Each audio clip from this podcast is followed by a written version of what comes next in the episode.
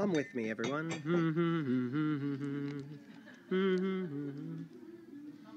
Mm. Man, I bet plenty of you can whistle too. That's fantastic. Um, yeah, we better not. Go ahead and uh, yeah, turn in your Bibles to the book of First Corinthians, um, chapter four.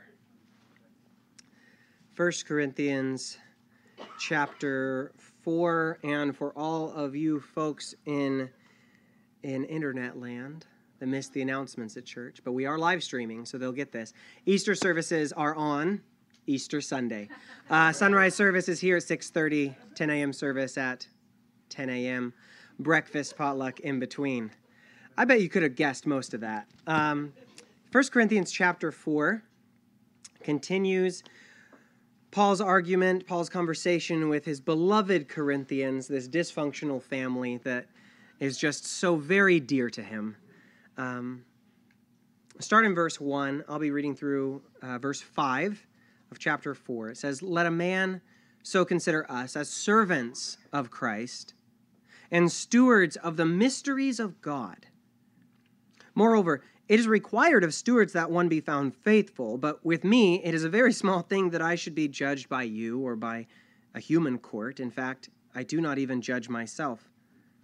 For I know nothing against myself, yet I am not justified by this, but he who judges me is the Lord. Therefore, judge nothing before the time until the Lord comes, who will bring both the light, both bring to light chil- uh, can't read that line, who will both bring to light the hidden things of darkness and reveal the counsels of the hearts.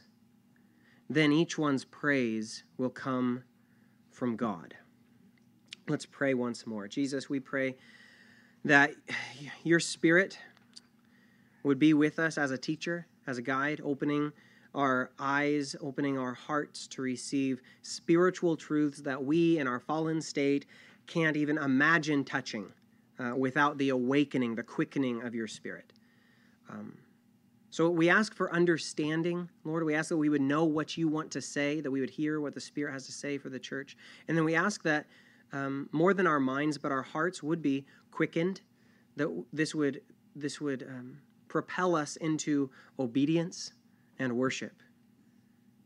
We, we do worship you. We are gathered around your word now with grateful hearts, knowing that we are on the receiving end of this relationship. You are giving to us great things, every spiritual blessing in Christ. And we want to, to have the proper attitude of humility in receiving your word by your Spirit. In Jesus' name, amen. So this is this is a weird little passage, isn't it? It's a it's an interesting little passage that, that fits into Paul's larger conversation about how he preaches the gospel and how he has served the Corinthian church. But we have an opportunity to focus in on another topic that is central to the Corinthian problem that is um, a really big issue for them and kind of colors all their other problems. And remember, there's plenty of them. And, and that issue is the, the fear of man. This is something the scripture talks about that, that none of the good guys are in favor of.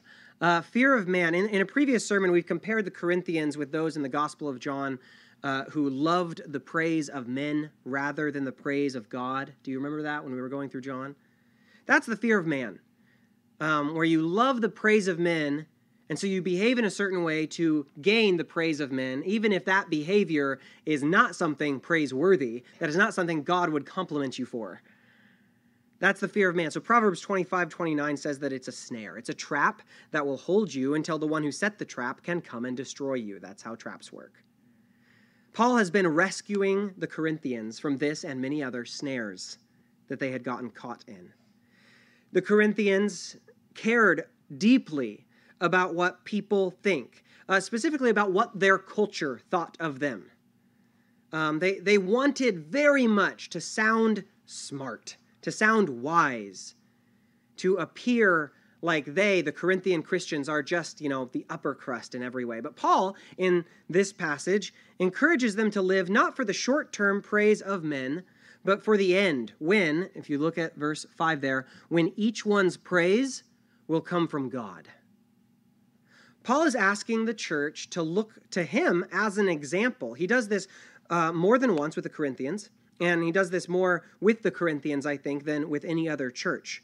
It's the Corinthians that he will say with crystal clarity, imitate me. He does it once here in chapter 4 and then again in chapter 11. And here he is telling them, consider us. Think of me, us, the, the apostles, when you think about how to live in a certain way. You can be confident that Paul is not talking like this because he wants the people in Corinth to put him on a pedestal. He's not saying, imitate me because I love being the center of attention. No, he's, he's having to say this. He has to say, consider us this way as stewards, as servants, as, you know, bottom rung uh, entry level employees in the kingdom of God. Consider us that way because the Corinthians were already thinking about Paul and the apostles in another way, in the wrong way. In fact, Paul has gone to some extreme measures in these first four chapters, first three chapters, to take himself and the other apostles down from the little cardboard pedestal that the Corinthians had placed them up on. He says, I'm a fool. I'm a fool for Christ. That's who I am. And you say, I'm of Paul, and you think that's important. It's not. It's not at all. He says, Consider us this way instead. The schisms that came up uh, in Corinth was because they were there because the Corinthians were making too much of their leaders according to the wisdom of the world. And they were esteeming too little the wisdom of heaven. And they, they were actually thinking of Paul as too little according to one standard, a heavenly standard, and considering him too highly according to their broken worldly standard.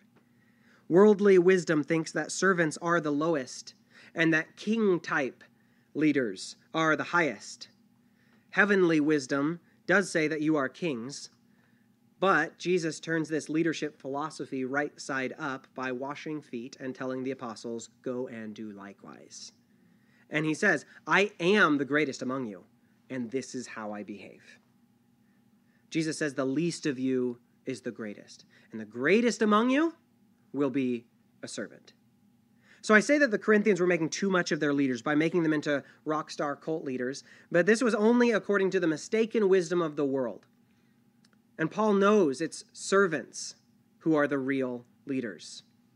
And according to the wisdom of heaven, the Corinthians had a long way to go, and they needed a serious shift in their perspective. They needed to see that these leaders, Paul, Apollos, Peter, were leaders only because they were pouring their lives out like a drink offering on the altar.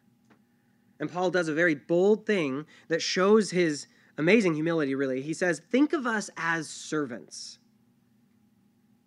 We're all fine being servants, right? Until someone actually treats us that way. We're all fine with being servants until someone says, Will you do this thing for me that I don't want to do? And then we're like, No, I don't I guess I'm not good at being a servant. Paul says, Bring it on. Think of me as your servant.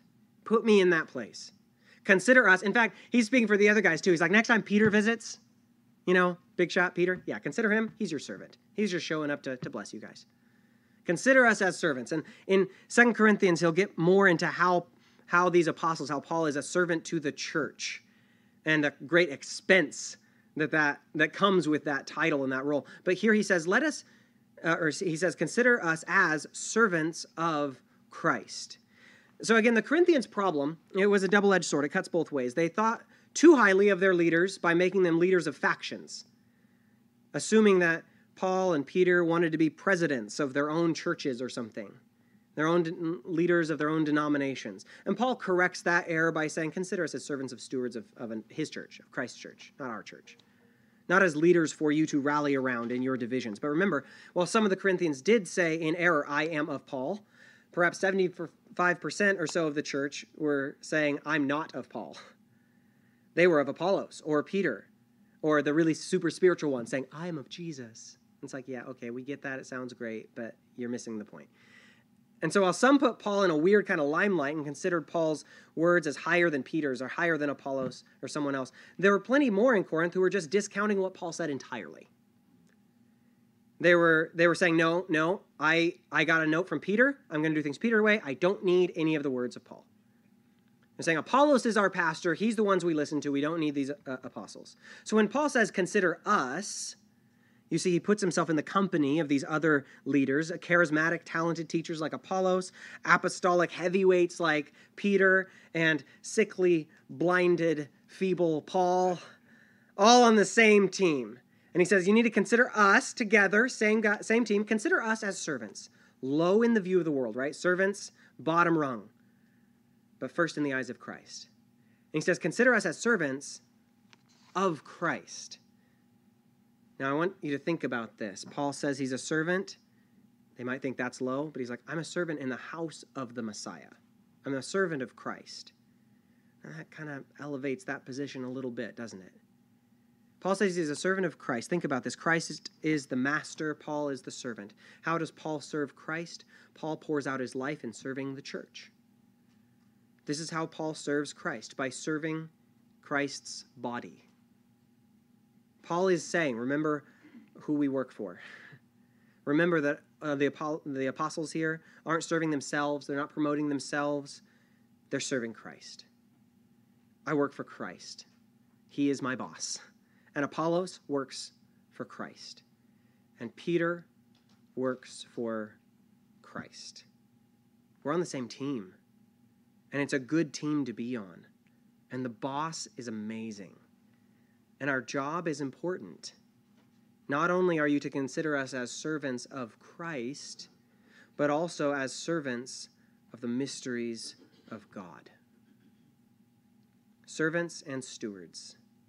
The word Paul used for servants isn't the one used elsewhere. A lot of times in the Bible, you'll see the word servant, and it's, it's translated diakonos, where we get the word deacon from. Not this time. The word he uses here, translated servant, it's, it's only used here and in John twice. And both times in John, it's translated officers, interestingly enough.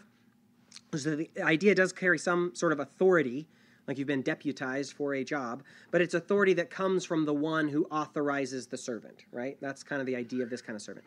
The word for servant here, hyperetos, it sort of carries the idea of a middle manager.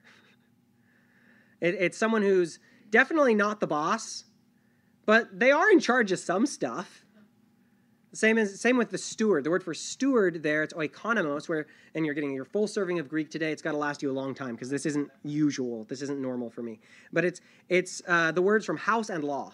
Okay, you have the word uh, house and law. You put it together and you get the word steward. A steward doesn't own the house, and he doesn't make the laws, but he enforces the laws of the house.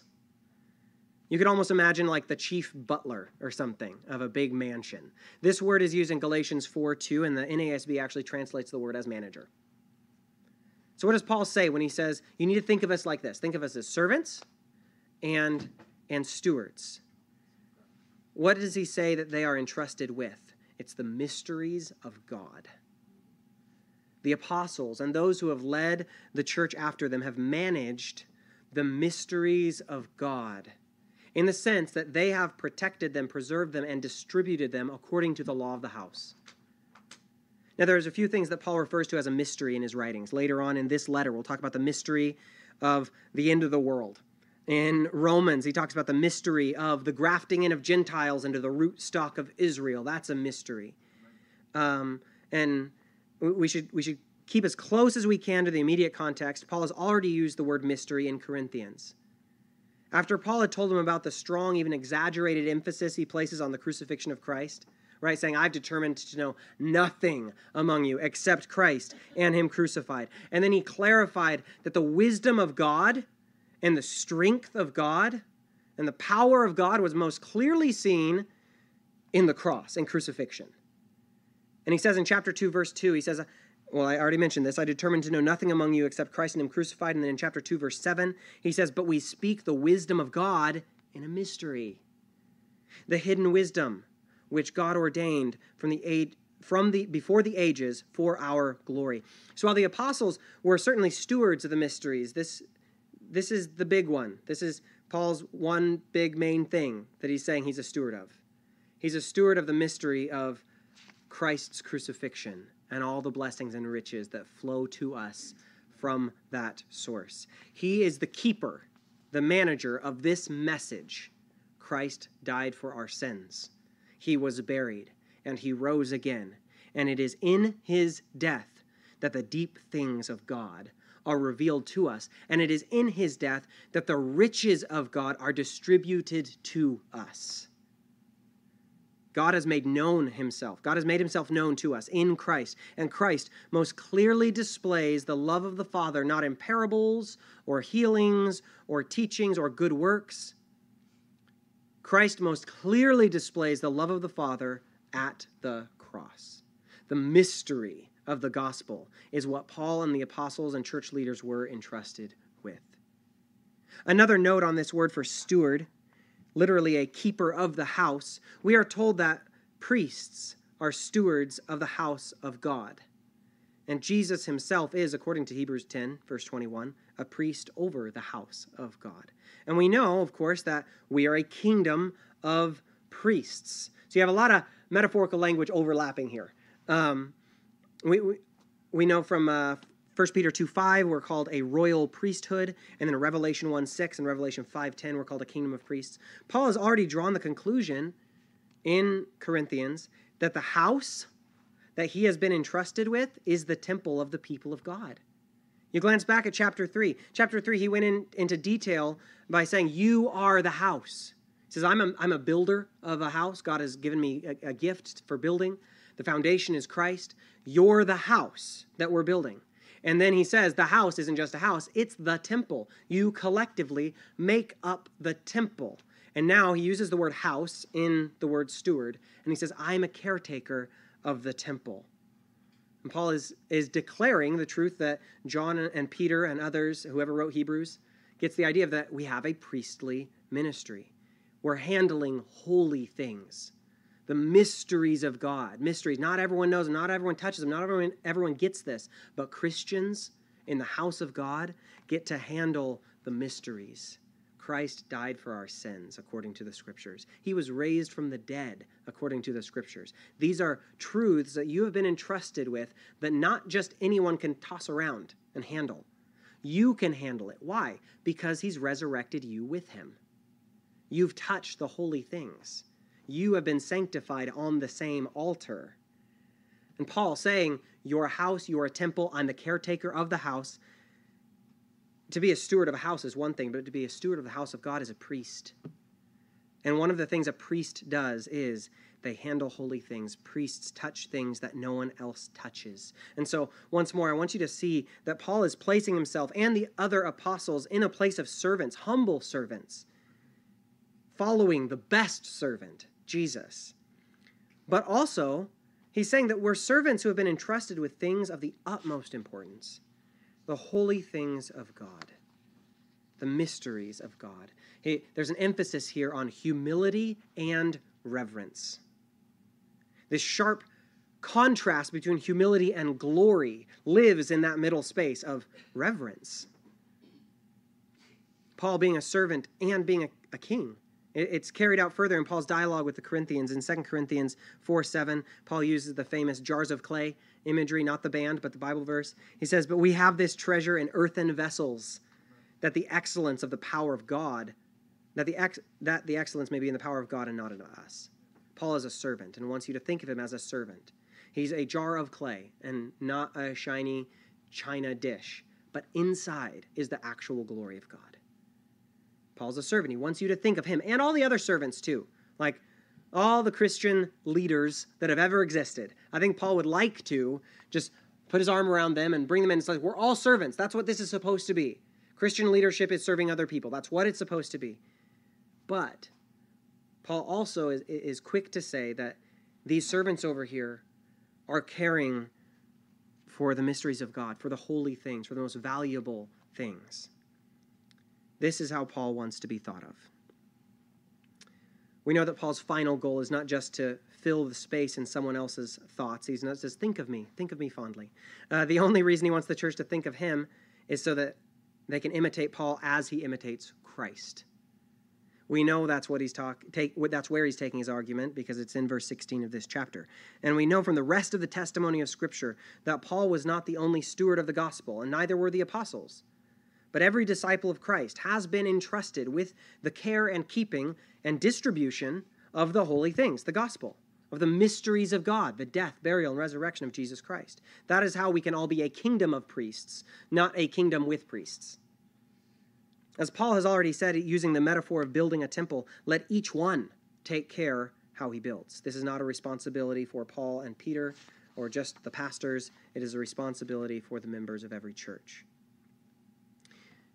So, as we think with the Corinthians, as we think of Paul as a servant, as a steward, as a priest, entrusted by a king to take care of holy things, you can think of yourself in the same way. And just as Paul, by drawing this picture of himself for the consideration of the Corinthians, uh, this should prevent them from thinking either too highly or too low of Paul. So also, you will be prevented of thinking too highly of yourself if you realize you are a servant like Christ, who gave himself for us, who washes feet, who gives his life for others. But you'll also be protected from thinking of yourself uh, too, too lowly, because you have been entrusted with that which is most valuable in all of creation Christ and Him crucified. It's Christ and Him crucified. You have been entrusted with the resurrection of the dead, both the message of that and the power that is in you. The same power that Christ, raised Christ from the dead is in you. You are a priest. You're not the sacrifice. You're not the altar. You're not really the holy thing. Uh, the, the word saint kind of means holy one, so you maybe maybe you're a holy thing. But you've been ordained and anointed to represent God to people and, and to intercede on their behalf. As a steward, a caretaker, you have a job to do, and faithfulness is required. This is where Paul is bringing the Corinthians. Verse 2 says, Moreover, it is required in stewards that one be found faithful. It was Paul's goal to hear Christ tell him, Well done and good and faithful servant. I'm sure of it. Make it your life's goal to hear Christ tell you, Well done, good and faithful servant. Enter into the joy of your Lord. This is our, our hope. We have a living hope. It's Christ. To meet him is the hope we hold. You have been entrusted with mysteries. It's your job to take care of them, defending good doctrines against bad. It's your job to keep them, obey what is to be obeyed, follow the examples that are offered in the gospel, take up your cross and follow the one who died for you. And then it's your it's your responsibility to distribute them. Preach the gospel in season and out. Be faithful with that which has been entrusted to you. That's what it means to be a steward in the house of God, a priest. Paul was faithful with what was given to him, and he's inviting the church to imitate him in this. But remember, this section is largely a defense. So this verse was probably written mostly so Paul could say, as a steward, guys, I've been faithful. Seriously, look, I did it. I've been doing a good job. He says, I was given the truth and I gave that truth to you. I was entrusted with the mystery of the cross and I've preached nothing else. So he's saying all of this to prove to the Corinthians that he has been faithful, not to the world's idea of what a preacher should be, an eloquent sophist, that kind of thing, but he's been faithful to Christ who called him. Paul has been faithful. Now, I want you to consider the awkward position that Paul finds himself in. Right? Defending yourself at this level is uncomfortable. And the reason he has to bring this up in the first place is because he was accused of being less than an apostle. And that's uncomfortable. Most people don't want to spend this much time talking about their own best qualities and qualifications. So Paul has to defend himself because, in this case, defending the messenger was a defense of the message of the cross. But still awkward, right? It's awkward for Paul because he knows that he's in danger of, fa- of sounding very insecure. Like, I need you guys to say I did a good job. Like, he cares too much about what people think about him. So he begins to explain his true position, which of course can put you in an even more awkward situation, but I think he handled it well. Verse 3 at the beginning, it says, But with me it is a very small thing that I should be judged by you or by a human court. He's saying, I don't need the gold star. Your low opinion of me, which you've made very clear in your last letter, the, the, the, very low opinion you have of me, that, that doesn't actually matter a whole lot to me. It's a very small thing. Or if I was judged by a, a human court, a court of law. They would say what they wanted, and, and that would also be a very small thing because I don't work for those guys. And then he goes further by saying, in fact, I don't even judge myself. Now, whenever we talk about the word judge, we have to distinguish between a kind of judgment that is merely discernment and a kind of judgment that is sentencing. And every time you see the word judge, you kind of have to ask this question. I would say Paul does judge himself in that he would examine himself. He tells others to do the same. Just as he, uh, you know, tries to pursue Christ and, and count all other things as loss, the way he does in, in Philippians, right? You look at the word, which is the Word of God, which is a mirror, and you see what doesn't match up. You see where you're lacking. So that's a kind of judgment, but it's not really the kind of judgment Paul's talking about here. Paul does not judge himself or condemn himself because, verse 4, he says, I know nothing against myself. Now, before we get to that, let's stay in verse 3 for a second. Paul is saying it's a small thing that I should be judged by you or anybody else for that matter. If he's using the word judge the same throughout this passage, then he means to pass sentence on, to condemn. Okay? He doesn't care a whole lot if the Corinthians say he's weak or dumb or whatever. They don't get the final word. And then he expands the scope and says, Don't take it personally. I don't care about your opinion, but I don't care about anyone's opinion. If I was brought to court and judged, that would be a very small thing too. And we see that in Acts, right? He's condemned over and over again. And so he's he's uh he's in a place where he he can prove by his record that he considers the final word of a court to be a very small thing. Now, even the modern world might be impressed with Paul up to this point. Um, in our modern world, we like independent spirits. Paul marches to the beat of his own drum. He doesn't care what anybody else thinks. We're like, yeah, I don't care about anyone, any of those things. Yeah, I'm like Paul. But then Paul goes on and he says, I don't even judge myself. And if you connect these three points, then you what you get is Paul saying, it's a small thing what you think of me, it's a small thing what they think of me, and it's a small thing what I think of me too. Not even Paul gets the final word about Paul.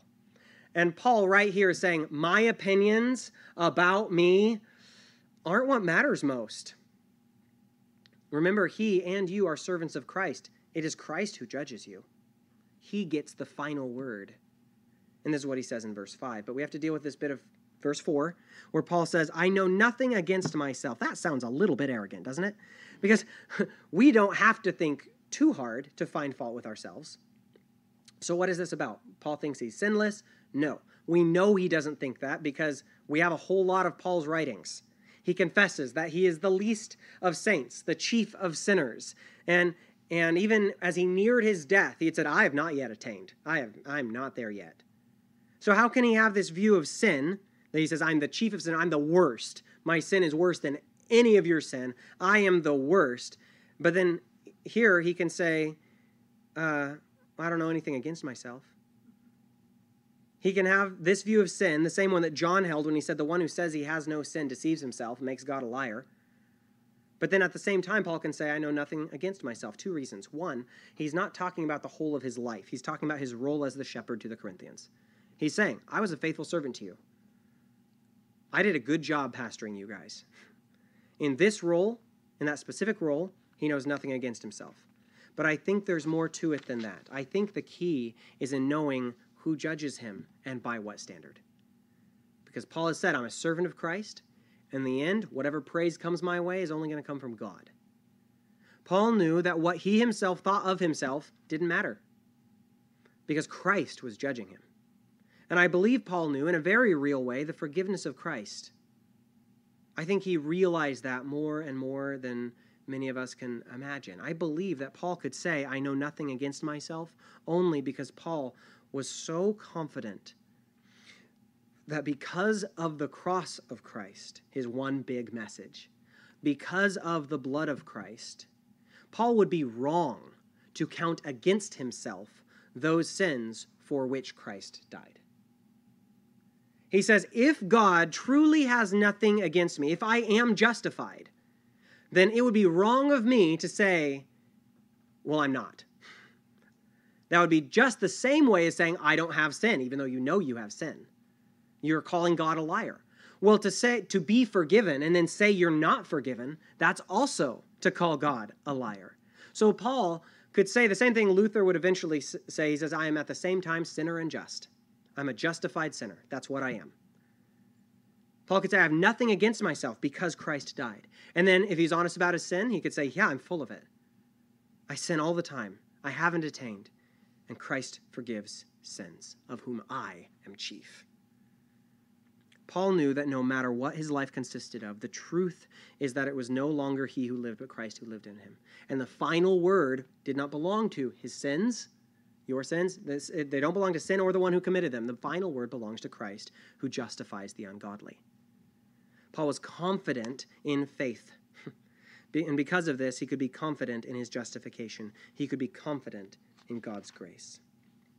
Now, as we seek to follow Paul, imitate Paul as he follows, imitates Christ, we want to be like him in many ways. He's not perfect. Paul's not a perfect guy, but he's been given to us as an example to follow. So we follow him and want to be like him as servants of Christ. We want to be like Paul in knowing that we too are stewards of the mysteries of Christ. We handle holy things as priests to our God. And we want to be like Paul in this freedom from the fear of man. He considers it such a small thing for anyone to judge him. You know, it, he considers it a small thing when people judge judged him for a job that they didn't hire him for. He's like, I don't work for you. I work for Jesus. Want to be like that. We don't want, we don't want people to determine how we see ourselves. And, newsflash, you're people. I don't want my word about myself to be the final word. We are who you say we are. That's our prayer, that's our confession. We want to follow Paul in these things. But we also want to follow Paul to the place where he can say, I know nothing against myself. We want to arrive here because we love Christ and we hate sin. And we, we want to have a, a clear conscience. We want to arrive here because we are walking in the light as he is in the light. We want to arrive there where Paul is, following in Paul's footsteps of living our whole life for the sake of the gospel and stewards of the gospel.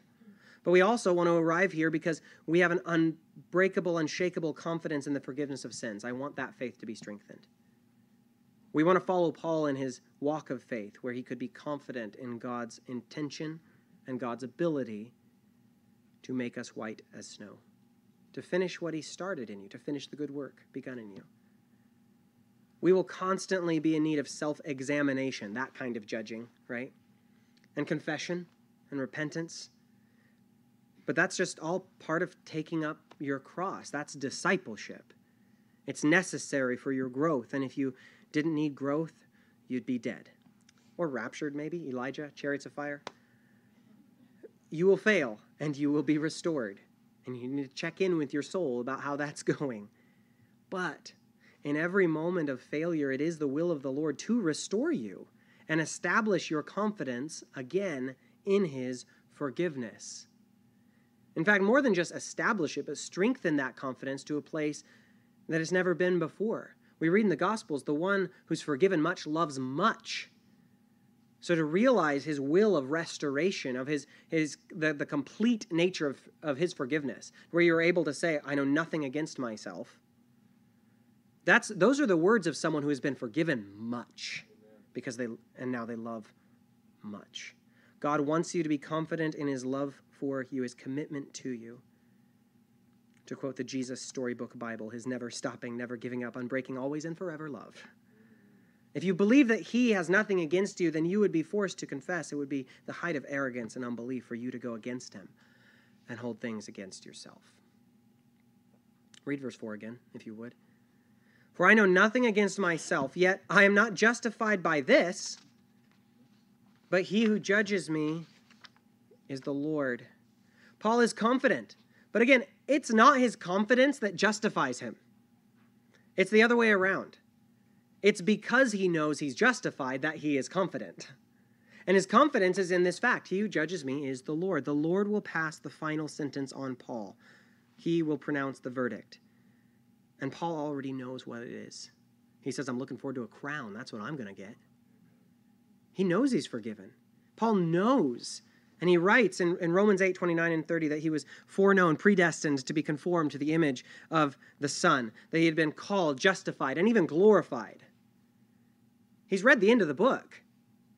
And then he goes on in Romans 8 and he says, Then what then shall we say to these things? If God is for us, who can be against us? It's that attitude that he brings to the Corinthians in this part of the letter. It's, it's in having this attitude, this confidence that God is for us, that we can be completely free from the fear of man and thinking thinking that the things other people say are important. When Paul says, He who judges me is the Lord, that starts to sound scary until you realize that Paul is so utterly confident that the judge is on his side, that the judge is satisfied with what Paul has to offer, that God is satisfied with Christ. And it is Christ and Christ alone that we have to offer to the Father. in verse 5, it says, Therefore, judge nothing before the time until the Lord comes, who will both bring to light the hidden things of darkness and reveal the counsels of the hearts. Then each one's praise will come from God. There's a lot happen, happening in these five verses. Uh, there's a lot of application in these five verses. Uh, we see where we have to go, where we're following Paul. He says, imitate me, so we want to try. We want to be servants of Christ like him. We want to be faithful stewards of the mysteries of God. Like him, we want to consider man's judgments a very small thing. That's a snare, that's a trap. We don't want to live there. And we want to have the confidence in God's favor given to us through the crucifixion of Jesus. But there's more. All of this can be lifted and applied into our context very easily, but we need to return to the original context. The Corinthians were in the wrong when they judged Paul. And so Paul says, don't do that. Now, fear of man runs both ways. We become consumed with the fear of what people think, then we become what we fear and are quick to judge others unnecessarily. When Paul says, judge nothing before the time, he's talking about the end of time and he's picking up on a story that had already been told by Jesus. You're familiar with it? Jesus tells a story in Matthew 13 about a man who plants a field with wheat, and then an enemy comes in and, and sows weeds that look like wheat, called tares. and then when they start to come up, the servants realize this, and they go and they, they, they ask if they can go weed the garden. They say, We'll take out the weeds, we'll leave the wheat. And the master says, Matthew 13, 29, No, lest while you gather up the tares, you also uproot the wheat with them. Let both grow together until the harvest, and at the time of the harvest I will say to the reapers, First gather together the tares and bind them in bundles to burn them, but gather the wheat into my barn. Why did Jesus need to tell this story? Because he knew that there would be Corinthians someday who would divide into smaller and smaller factions, shouting down the other group, saying, We're the real church, you're not. We're of Paul, he's an apostle, you're only of Apollos, he's not even an apostle at all.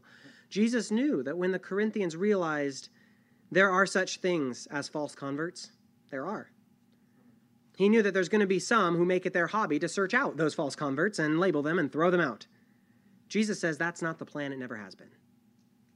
The Corinthians were going to judge Paul so that they could further divide the church and say, We're the ones, we're the church. The of Paul is the church, or the of Apollos is that's the church. Paul is saying, Don't judge until the end. Just be the church. Each one of us needs to know that as servants and stewards, we have been given specific directives. You have a job. Here's what the job isn't weeding the garden.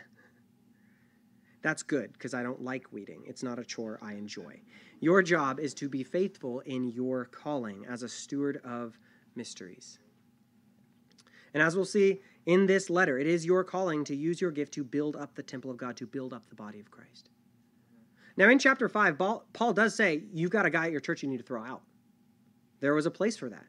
But then you fast forward even more in 2 Corinthians, he says, The only reason for that was so that you could restore him in a spirit of gentleness, which was not the heart of the Corinthians. Even church discipline, in its most severe, is done for the purpose of uniting the church. So as we walk in Paul's footsteps, let us let his hope be our hope. It wasn't in passing judgment on those who were different or even those who were wrong, uh, though he addresses these things as a pastor must. His joy and his hope was the day when the Lord would come, when light floods the scene, when each one's praise will come from God, meaning when the best thing said about you will not be what that guy says or what those guys say or what you think about yourself and your arrogance. The praise will come from God he will see you and say, Good and faithful servant, well done. You are faithful over a few things. I will make you ruler over many things. Enter into the joy of your Lord. And Paul is directing our attention and our affection and our hope to that day. Seeing Christ as our Lord has a unifying factor in his church. We all work for the same guy, we've all been called by the same Lord. We're all in the same house, the same temple, the same priesthood. We're handling the same holy things.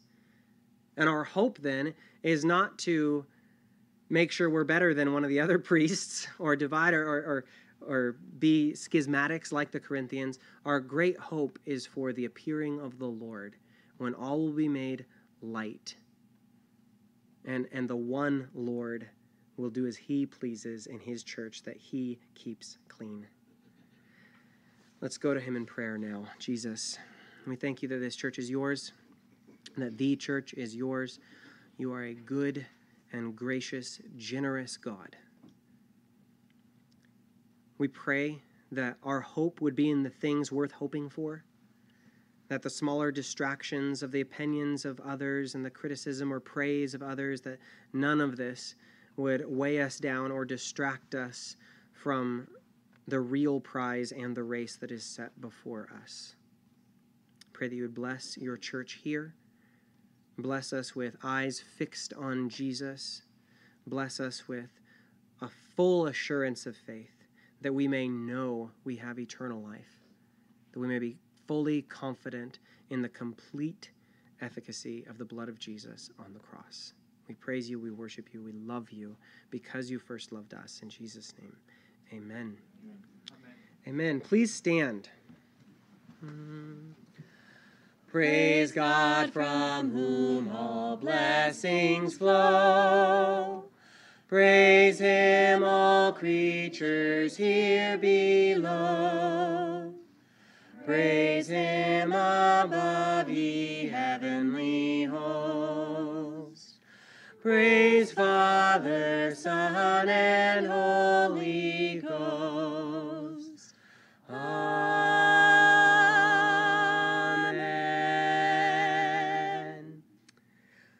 Are sent.